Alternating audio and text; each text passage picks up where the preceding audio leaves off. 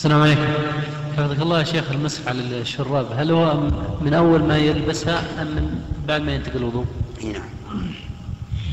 المسح على الشراب من أول مرة مسح بعد الحدث. ما هو من اللبس ولا من الحدث. يعني مثلا لو فرضنا أن الإنسان لبس لصلاة الفجر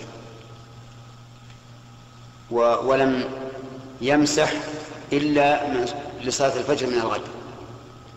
يعني أنه بقي على طهارته كل اليوم ثم مسح أول مرة لصلاة الفجر من اليوم الثاني فإنه يمسح يوم وليلة من مسح لأن ما قبل المسح لا يعد من المدة عرفت؟